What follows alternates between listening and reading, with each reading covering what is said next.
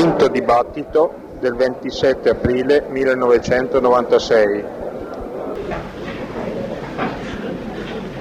Forse facciamo così che prima vi leggo eh, questi temi uno dopo l'altro, voi cercate di stare zitti, magari ve li notate, e poi alla fine eh, magari lasciamo un paio di secondi per pensarci. Eh, farlo per iscritto diventerebbe forse un, un po' troppo complesso, facciamo per alzata di mano, credo che un'idea ce la facciamo. Io spero che siano tutti di gradimento, ma di sicuro con eh, diversità di, di gradimento. Tema numero uno. Dunque ogni volta c'è una, un piccolo titolo, un titolo corto che sarebbe poi stampato un, un po' più in grosso, poi un trattino e una specie di spiegazione ulteriore. Le grandi religioni, trattino, vie dell'umanità verso l'uomo.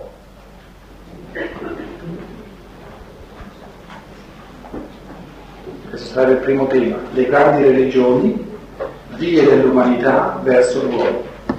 Secondo, il convivio di Platone, il mistero dell'amore greco e cristiano.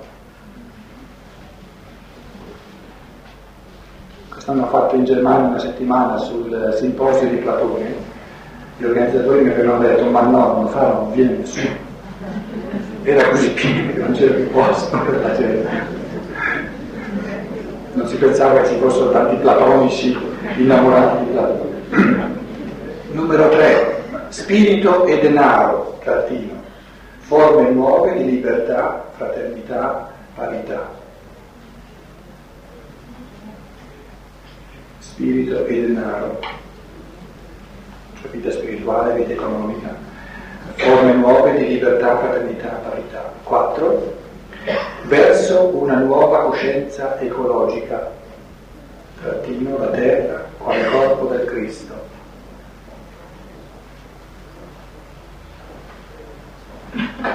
Vedrete naturalmente che la sintonia interiore con questi temi è diversa a seconda delle persone.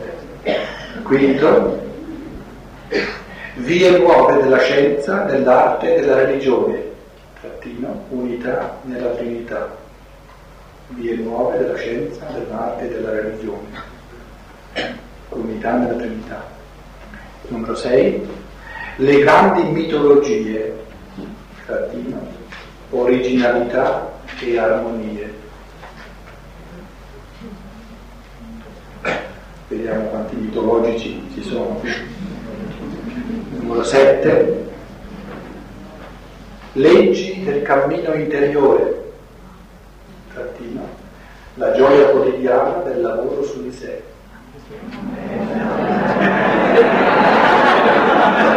Ah, non siete d'accordo?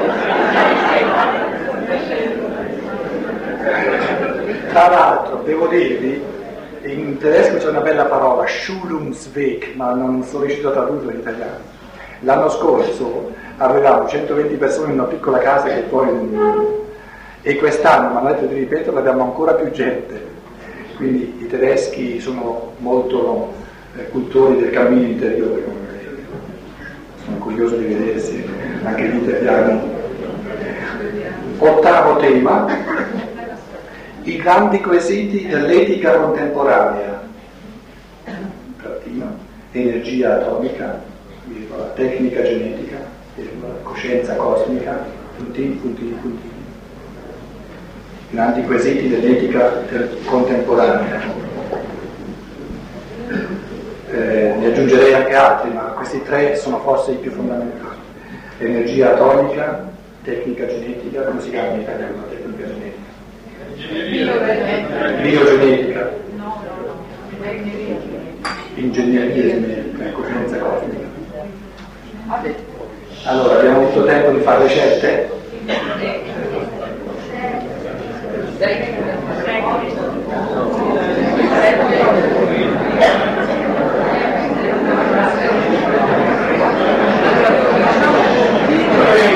Allora, passiamo in rassegna uno dopo l'altro a partire dal primo. Quanti vorrebbero il primo? Le grandi religioni, vie dell'umanità verso l'uomo. Nessuno. Su bene le mani altrimenti non si vede. Il secondo, il convivio di Platone.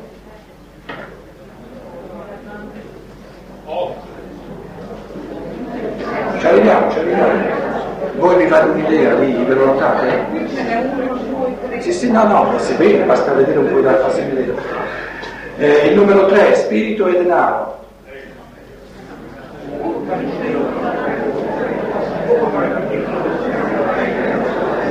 Il numero 4, verso eh, non alzate le mani soltanto per uno.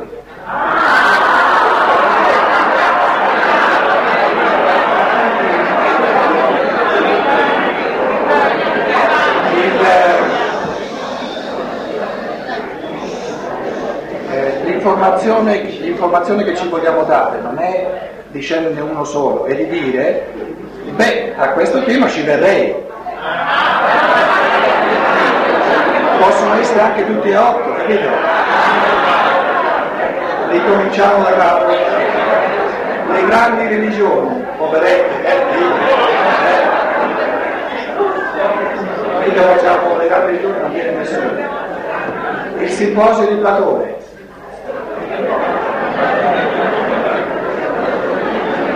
spirito e denaro. Spirito di più, verso una nuova coscienza ecologica. Vie nuove della scienza, dell'arte e della religione. Le grandi mitologie,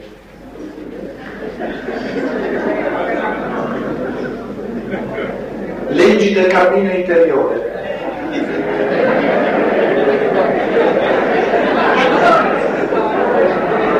I grandi quesiti dell'etica contemporanea. Beh, quello che c'aveva, che c'aveva di più è il cammino interiore. Spirito e denaro. Rifacciamo questi due. Rifacciamo questi due eh, cercando di vedere un po' meglio quale dei due ha maggiori spirito e. Adesso c'è la scelta tra questi due, quindi eh, alzino le mani quelli che scelgono, che scelgono uno e alzano le mani quelli, quelli che sceglierebbero l'altro. Tra questi due, chi sceglierebbe tra questi due spirito e denaro? Chi sceglierebbe tra questi due leggi del cammino interiore?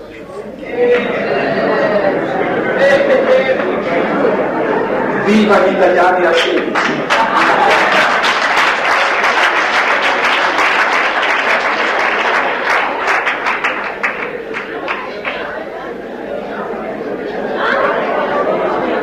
Un'altra cosa,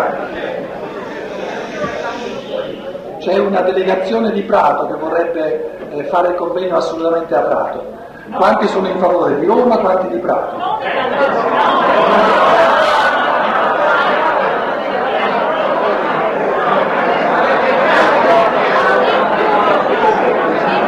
È più forte Prato?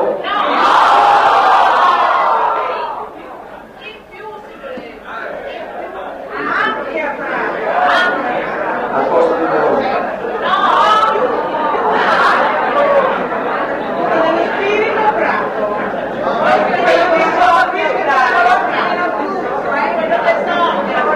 Abbiamo, abbiamo capito che Roma è il meglio che ci sia.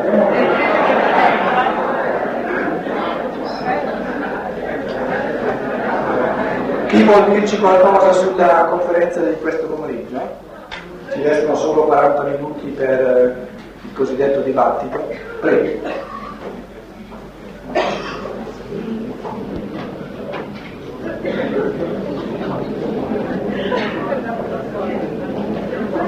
Eh, se qualcuno trova una formulazione più bella, il, il modo di formulare il tema è importante.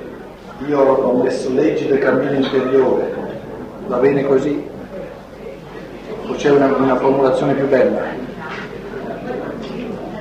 La gioia quotidiana del lavoro su di sé.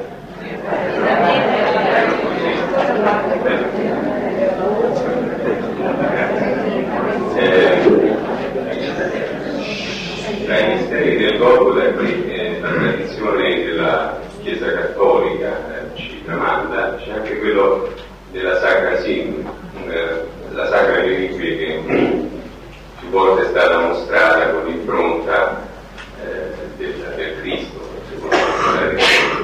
Tra l'altro sappiamo che recentemente la scienza eh, ha provato, che lasciandosi la prima conferenza, no, questo atteggiamento della scienza verso questi misteri, attraverso l'analisi del carbonio 14 ha cercato di stabilire delle date, non sappiamo quanto possa essere accettabile questa analisi, su un corpo materiale che secondo la tradizione avrebbe subito una diciamo, trasformazione, una trasfigurazione, per cui e comunque ci interessava molto su questo aspetto, vedere un po' cosa possiamo sapere distinguerei due elementi fondamentali.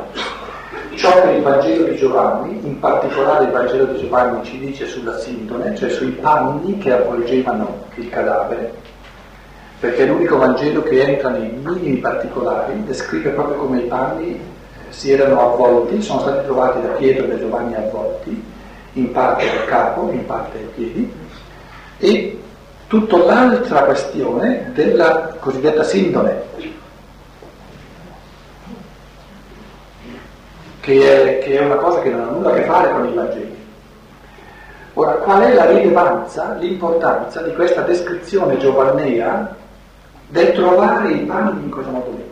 La prima cosa, cari presenti, è che Giovanni ci vuol dire è escluso che il cadavere sia stato rubato, perché la, l'obiezione del, del, del, del, tranello o dell'inganno che i cristiani abbiano rubato il cadavere e poi abbiano inventato che la tomba era vuota, eccetera, naturalmente è sorta tutta l'inizio.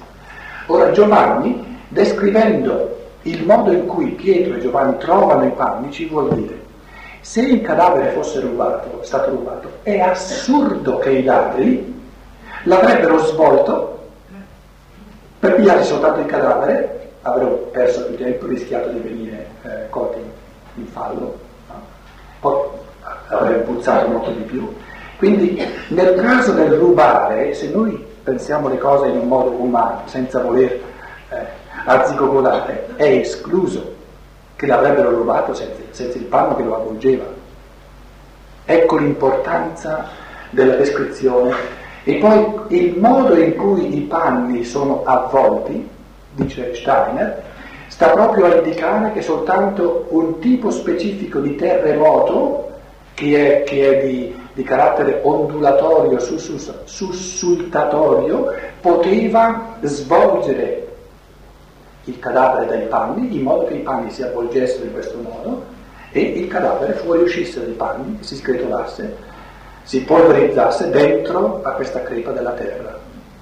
Quindi la descrizione del modo in cui eh, Pietro e Giovanni hanno trovato i panni nel Vangelo di Giovanni sta proprio a, indic- a escludere la teoria inventata del rubato e a indicare in un modo, in un modo eh, che però ci lascia liberi conoscitivamente il mistero del terremoto, che in Matteo invece è espresso chiaramente, la terra, eh, ci fu un terremoto alla morte del Cristo.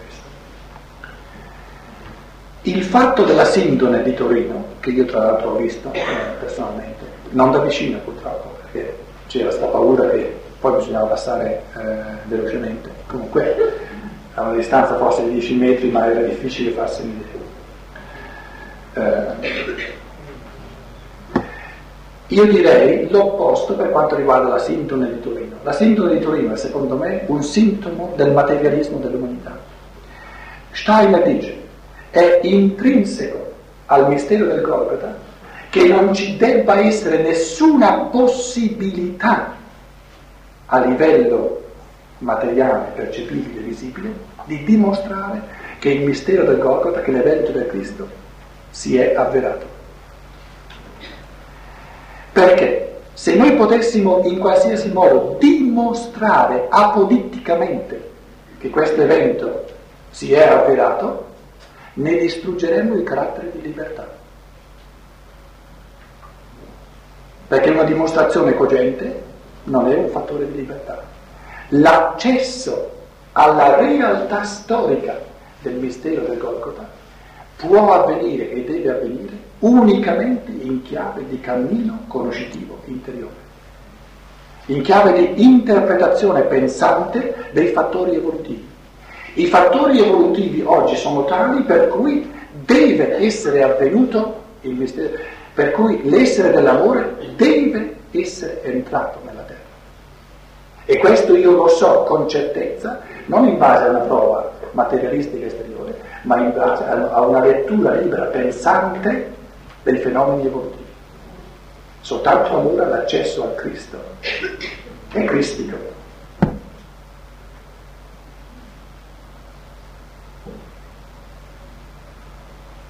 Si capisce quello che voglio dire?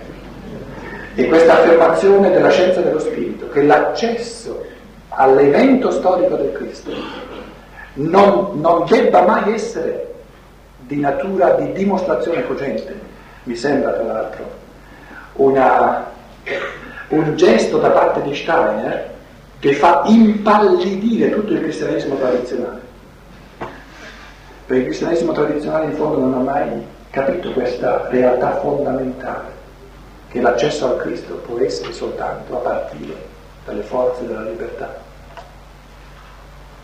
Non può mai essere una cosa di dimostrazione a politica. Quindi se il mestre umano vuol dimostrare che non è successo nulla duemila anni fa, lo potrà dimostrare, perché non si può mai dimostrare che è successo qualcosa. E non si deve poter dimostrare, è insito in questo evento. E perciò è l'evento assoluto dell'amore che dischiude la libertà, perché non consente un accesso di cogenza conoscitiva in carattere dimostratore. Le cose vere della vita, le cose più profonde, sono quelle che non si possono dimostrare. Provate a dimostrare l'amore. Non sarà più amore.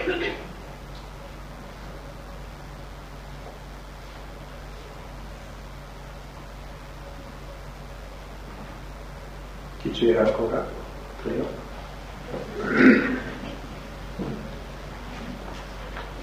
Eh, dunque, per tornare al discorso del mistero dell'Immacolata Concezione, eh, come possiamo eh, mettere in relazione quanto è stato detto oggi col fatto che due evangelisti, Ma- Matteo e Luca, eh, fanno eh, la genealogia eh, di Gesù, quindi fanno uno sforzo per indicare questo, e anche col fatto che eh, viene descritto nell'Antico Testamento tutto lo sforzo che fa il padre per creare per condurre un popolo, per creare un corpo che possa accogliere il Cristo.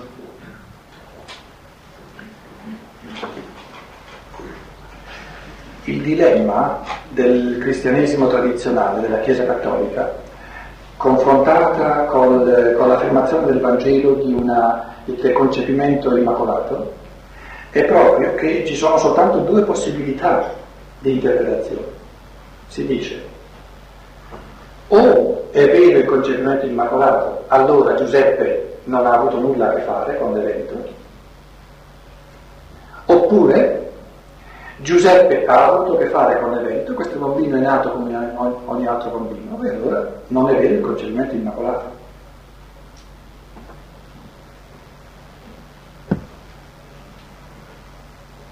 Entrambi le affermazioni provengono dal materialismo Entrambe le affermazioni contraddicono il testo evangelico. Nel testo evangelico ci sono tutte e due le cose. Giuseppe fa parte dell'evento, altrimenti, come lei dice, sarebbe assurdo portare tutta la genealogia di Giuseppe per dimostrare che questo bambino è della, della stirpe di Davide e della genealogia di Giuseppe, se poi Giuseppe biologicamente, fisiologicamente, non avesse avuto nulla a che fare col concepimento. Quindi è chiaro che il testo evangelico ci dice che Giuseppe biologicamente ha avuto a che fare, però lo stesso testo evangelico parla di una nascita virginale, di un concepimento virginale.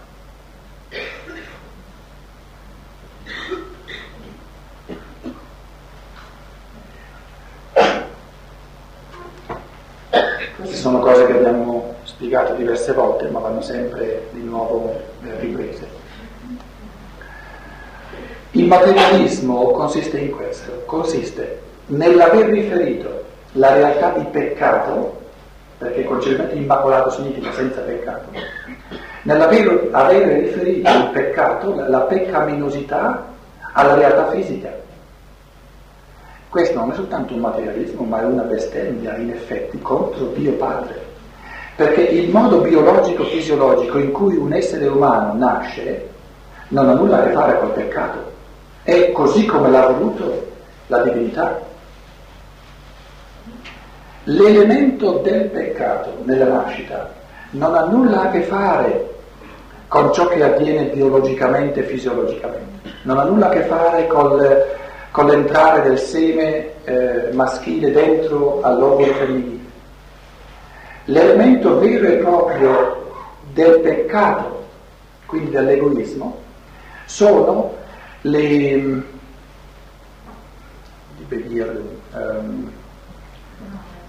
le brame è la, la cosiddetta concupiscenza che accompagna questo atto nella coscienza desta dei due genitori.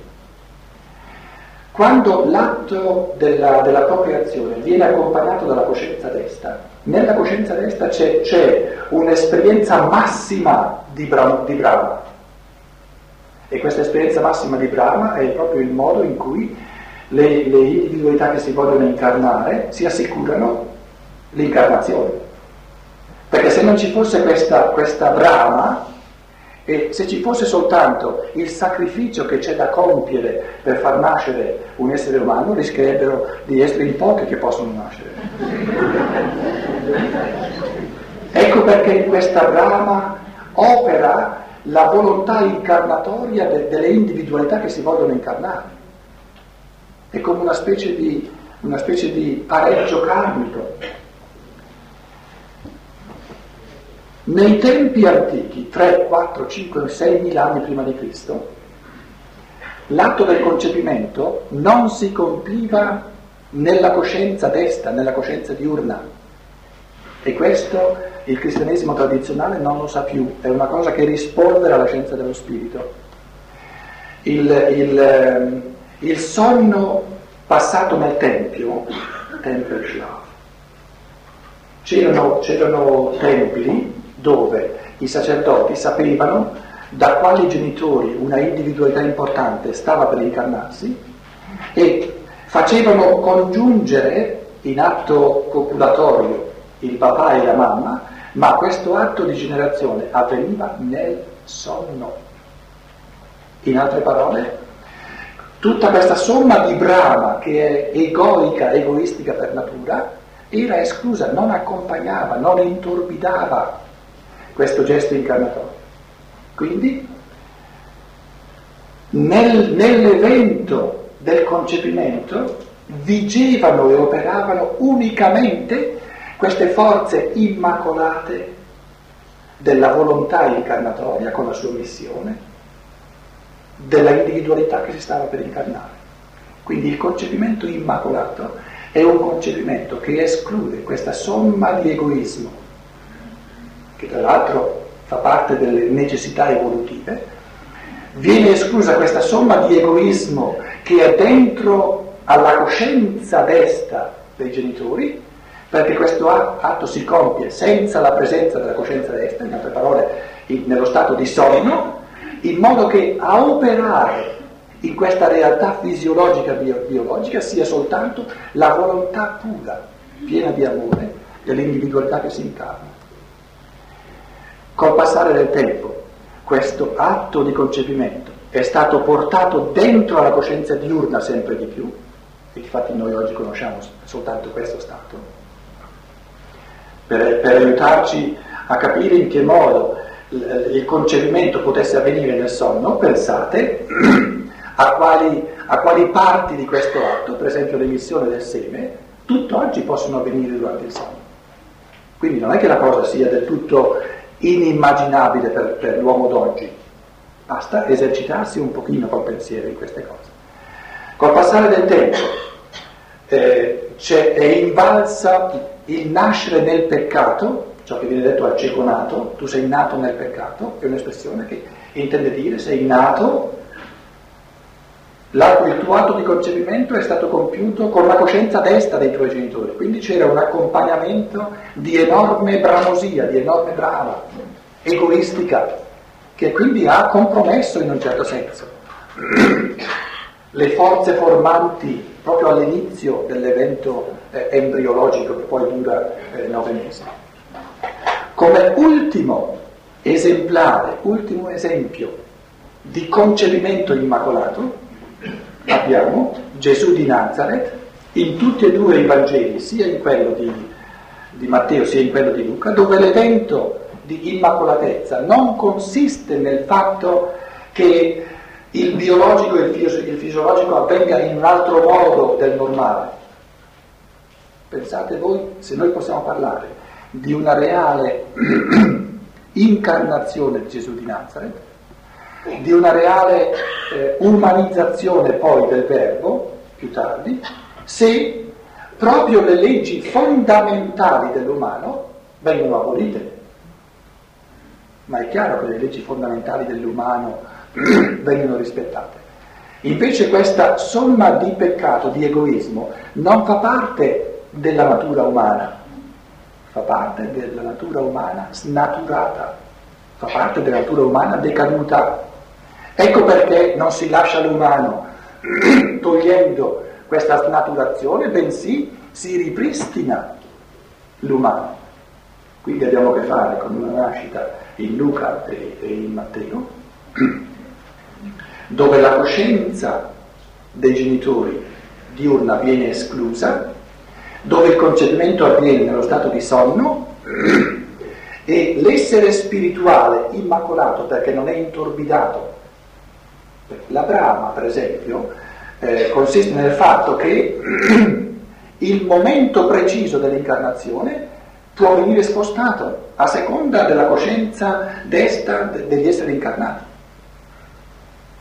Se invece gli esseri incarnati non sono presenti con la coscienza, il momento preciso viene deciso, ecco perché è immacolato, perché è fungo, non è snaturato, viene deciso dall'essere che si incarna.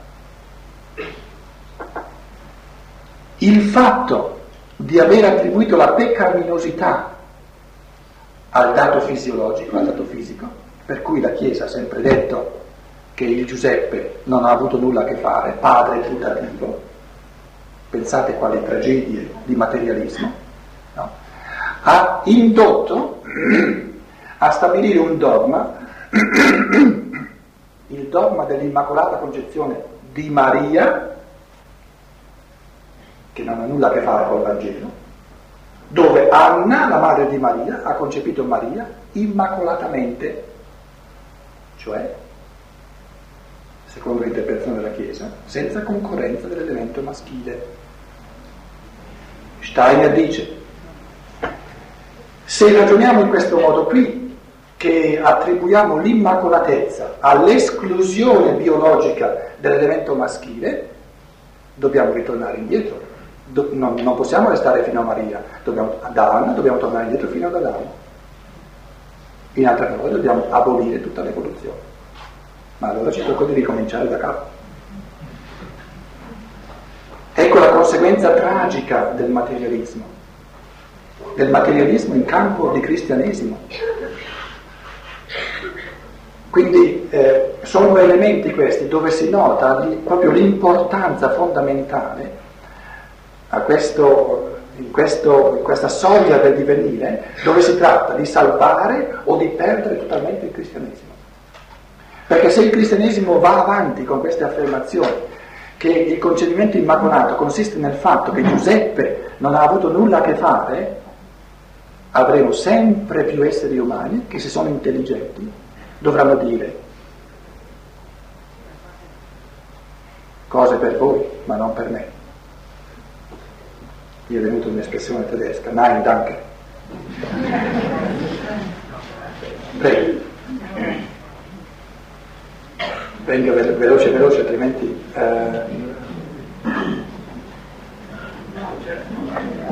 Chi c'era? No, era solo un, un elemento di chiarezza per me qui ho sentito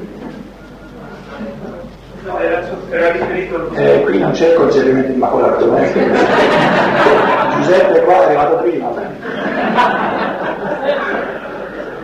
Eh, diciamo, per la conoscenza che ho io della tradizione del, del cristianesimo tradizionale... Parli dentro la cosa. Eh, sì. Ma lo dica la gente. La domanda... Sì, ma lo dica la gente. Allora, per la conoscenza che ho io del, del cristianesimo tradizionale, eh, il dogma dell'Immacolata Concezione di Maria è legato al concepimento di Maria senza peccato originale. Non ho mai sentito parlare, nella mia esperienza, di ehm, che Gioacchino non c'entrasse niente, mentre il concepimento diciamo, eh, di Cristo è definito, sempre per quello che so io, virginale, cioè Maria ha concepito questo figlio per opera dello Spirito Santo, quindi senza rapporti sessuali con Giuseppe, e l'ha avuto, poi non so, non si sa bene come, però l'ha avuto. Allora il discorso, no, eh, il discorso dice tra sempre Gioacchino e questa linea, è qui che non ho più chiaro. Se, se la verginalità nel caso di Gesù consiste nel fatto che Giuseppe non ha avuto nulla a che fare, perché devono cambiare le cose nel fatto di Maria? Eh. Soltanto non si ha il coraggio di dire le cose in fondo. Ecco, forse a chi ha fatto il seminario glielo raccontano meglio, a noi non ce lo dicono.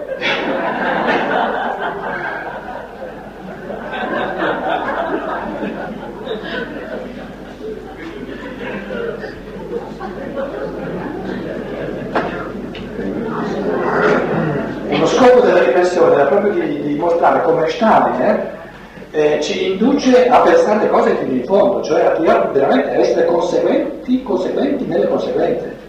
Dice se uno fosse veramente coerente con questo tipo di interpretazione, dovrebbe ritornare fino ad Adamo.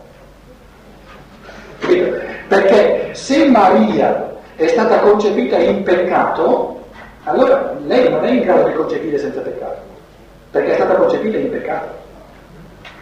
Se, se Anna è stata capace di concepire Maria senza peccato, deve essere stata concepita anche lei senza peccato, altrimenti non è in grado di concepire la sua figlia senza peccato.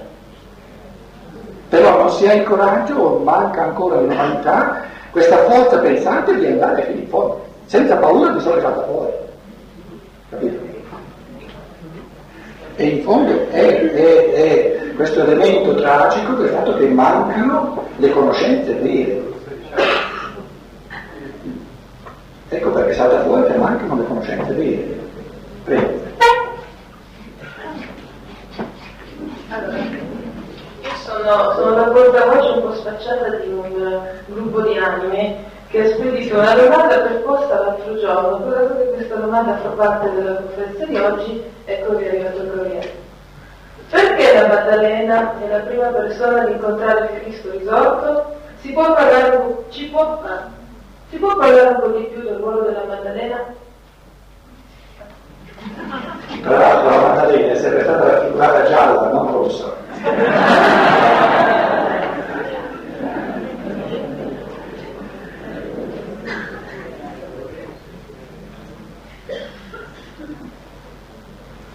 Steiner una volta detto, oggi ho incontrato la ventiquattresima Maria Maddalena,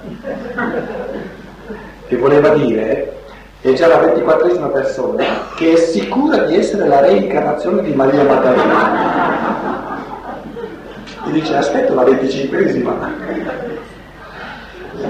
È difficile, eh, così in due parole, eh, dare una risposta a una domanda che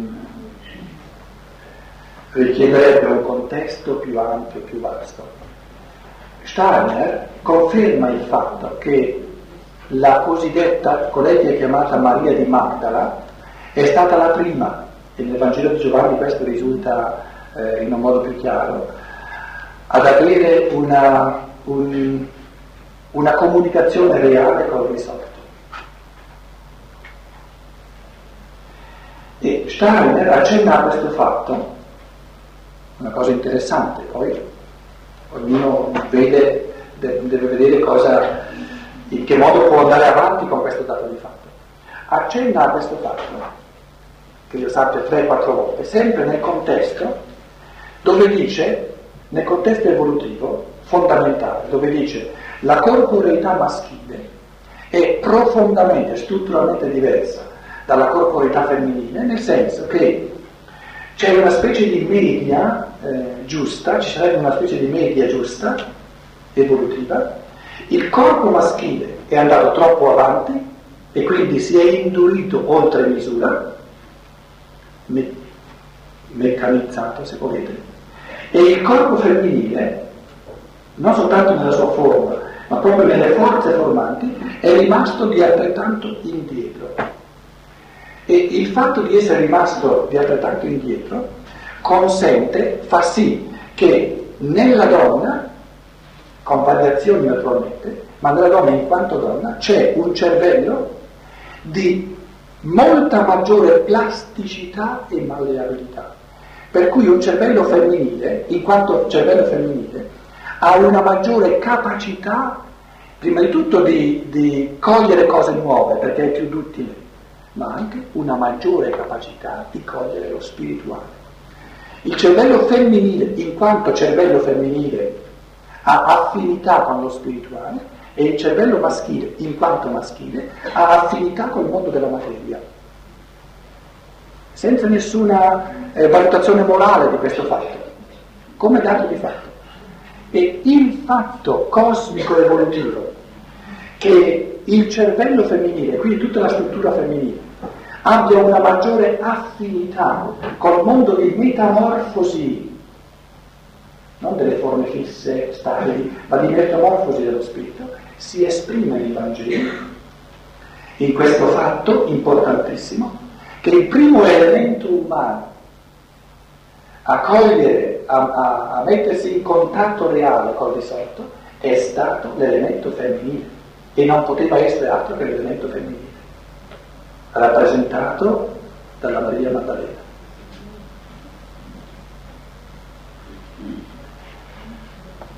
In altre parole, penso, sorgerebbe per noi la domanda in che modo si può, cosa possiamo fare, anche in chiave proprio terapeutica, in chiave anche medica, in chiave di, di terapia dell'anima, di, terapia artistica, possiamo fare qualcosa, cosa possiamo fare per rendere il cervello maschile, proprio realmente, fisiologicamente, un pochino più weicher, ehm, duttile, plastico, più molle, più molle, più morbido. E cosa possiamo fare per aiutare il cervello femminile a diventare un pochino più formato, in modo da, da saper eh, inserirsi anche altrettanto decisamente nel mondo della materia. Tra l'altro il femminile coglie nel mondo della materia non la materia, ma l'animico, I maschi pensano che tutti vivono la realtà allo stesso modo, non è vero, non è vero. La donna è nel mondo della materia, ma nella materia vive l'anima. Invece il maschio è nel mondo della materia e nel mondo della materia vive la materia. Sono due cose ben diverse. È chiaro che stiamo generalizzando, ci sono eccezioni, eccetera, però come caratteri fondamentali sono veri. E una terapia consuma ai tempi deve porsi queste domande fondamentali che poi vanno compiti terapeutici che vanno affrontati in chiave non soltanto di scienze dello spirito, ma soprattutto in chiave di terapia artistica. Perché una terapia artistica che va bene per l'elemento specifico maschile non va bene per l'elemento specifico femminile. E il futuro sarà proprio in una, in una maggiore capacità di differenziare proprio di differenziare anche il modo e il tipo fondamentale di terapia. Quale, quale individualità poi Maria Maddalena in quanto individualità, non soltanto in quanto donna, questo è un compito ancora più complesso. Sotto la croce ci sono tre Marie, Maria, Maria è il, la parola greco-latina che traduce in sanscrito Maria, Maria, Maria. Quindi tre figure femminili che sono eh, un'immagine di Maya, ma rappresentano le tre qualità fondamentali dell'anima. Quindi sotto la croce c'è l'io, le forze dell'io rappresentate da Giovanni Nazaro, e le tre forze dell'anima, l'anima senziente, l'anima razionale e l'anima cosciente. L'anima cosciente è la cosiddetta madre di Gesù, l'anima razionale Maria di Cleopa e Maria Maddalena rappresenta la somma evolutiva delle forze dell'anima senziente. Il compito di capire come mai proprio queste forze sono le prime a mettersi in contatto con il sorto è un compito non da poco. Chi si era... Prego. Aveva fratelli Gesù? Come? Gesù aveva fratelli, nella Bibbia mi sembra che non c'è scritto. In Marco, in Marco si parla di quattro fratelli e due sorelle.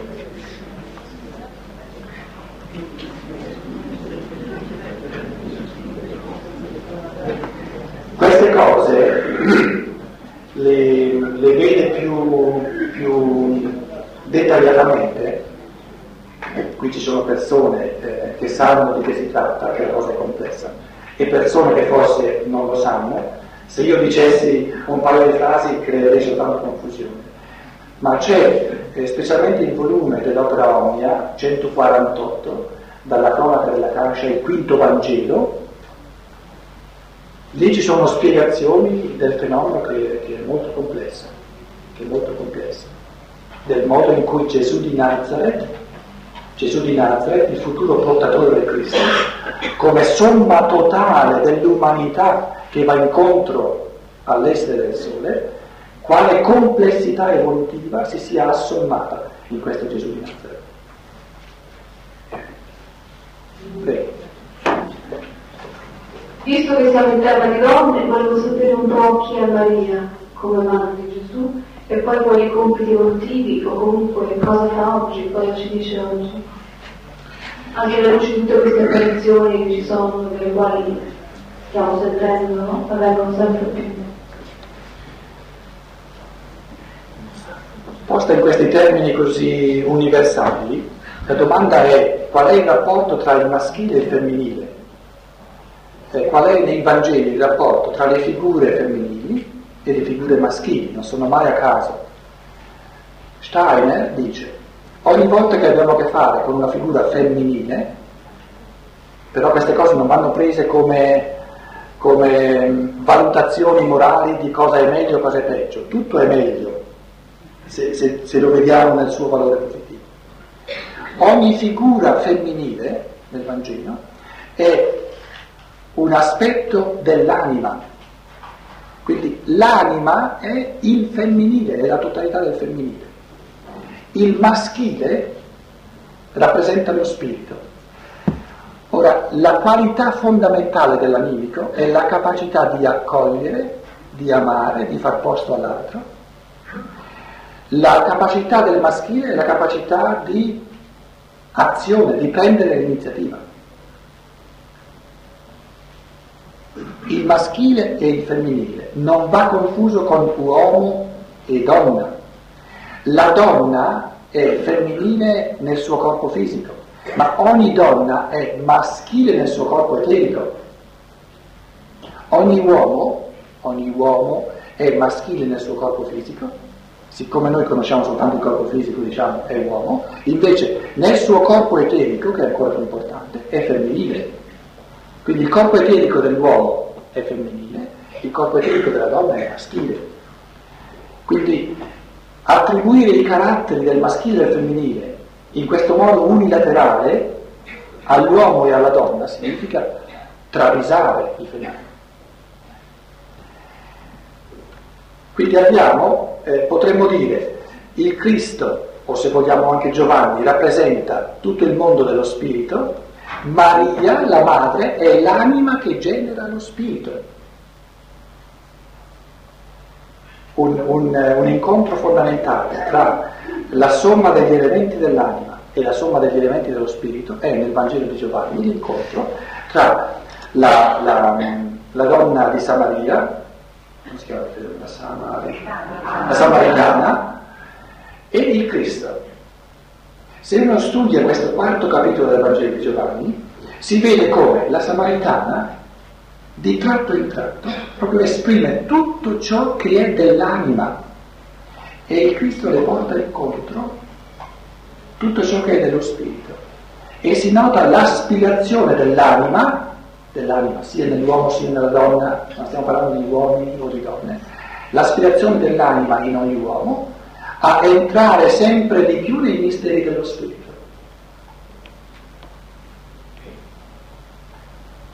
potremmo anche dire l'anima è lo stadio evolutivo presente dell'essere umano, lo spirito è lo stadio evolutivo di tutto il futuro dell'umanità.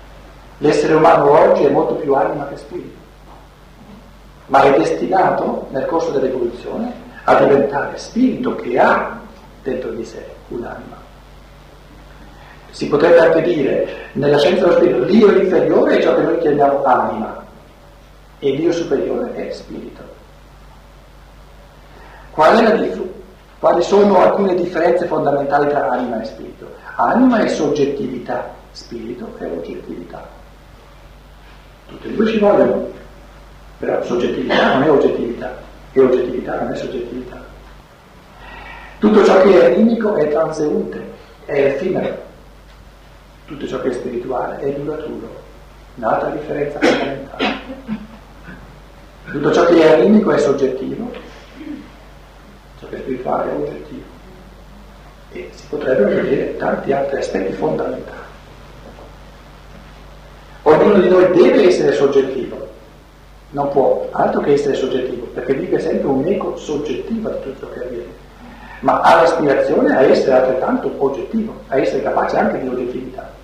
Perché il bello della vita è proprio questo pendolare, questo muoversi tra l'oggettivo che ci, che ci accomuna e l'eco soggettivo in me, dove io vivo la mia personalità, la mia diversità dalle altre. In chiave di soggettività sono anima, perché nessuno può sentire i miei sentimenti. In chiave di oggettività sono spirito.